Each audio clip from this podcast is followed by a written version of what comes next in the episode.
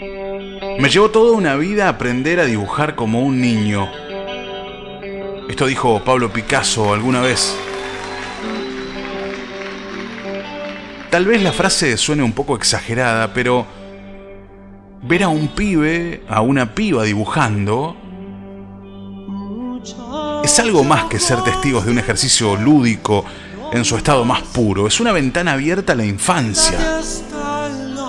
Y es también un viaje a un mundo sin márgenes, sin condicionamiento, sin estructura, sin reglas. En ese mundo de lápices de colores, los pibes y las pibas disponen dónde va una nariz, cómo se pinta un perro o qué tamaño tiene un sombrero. Un dibujo infantil es una botella lanzada al océano del tiempo con un mensaje.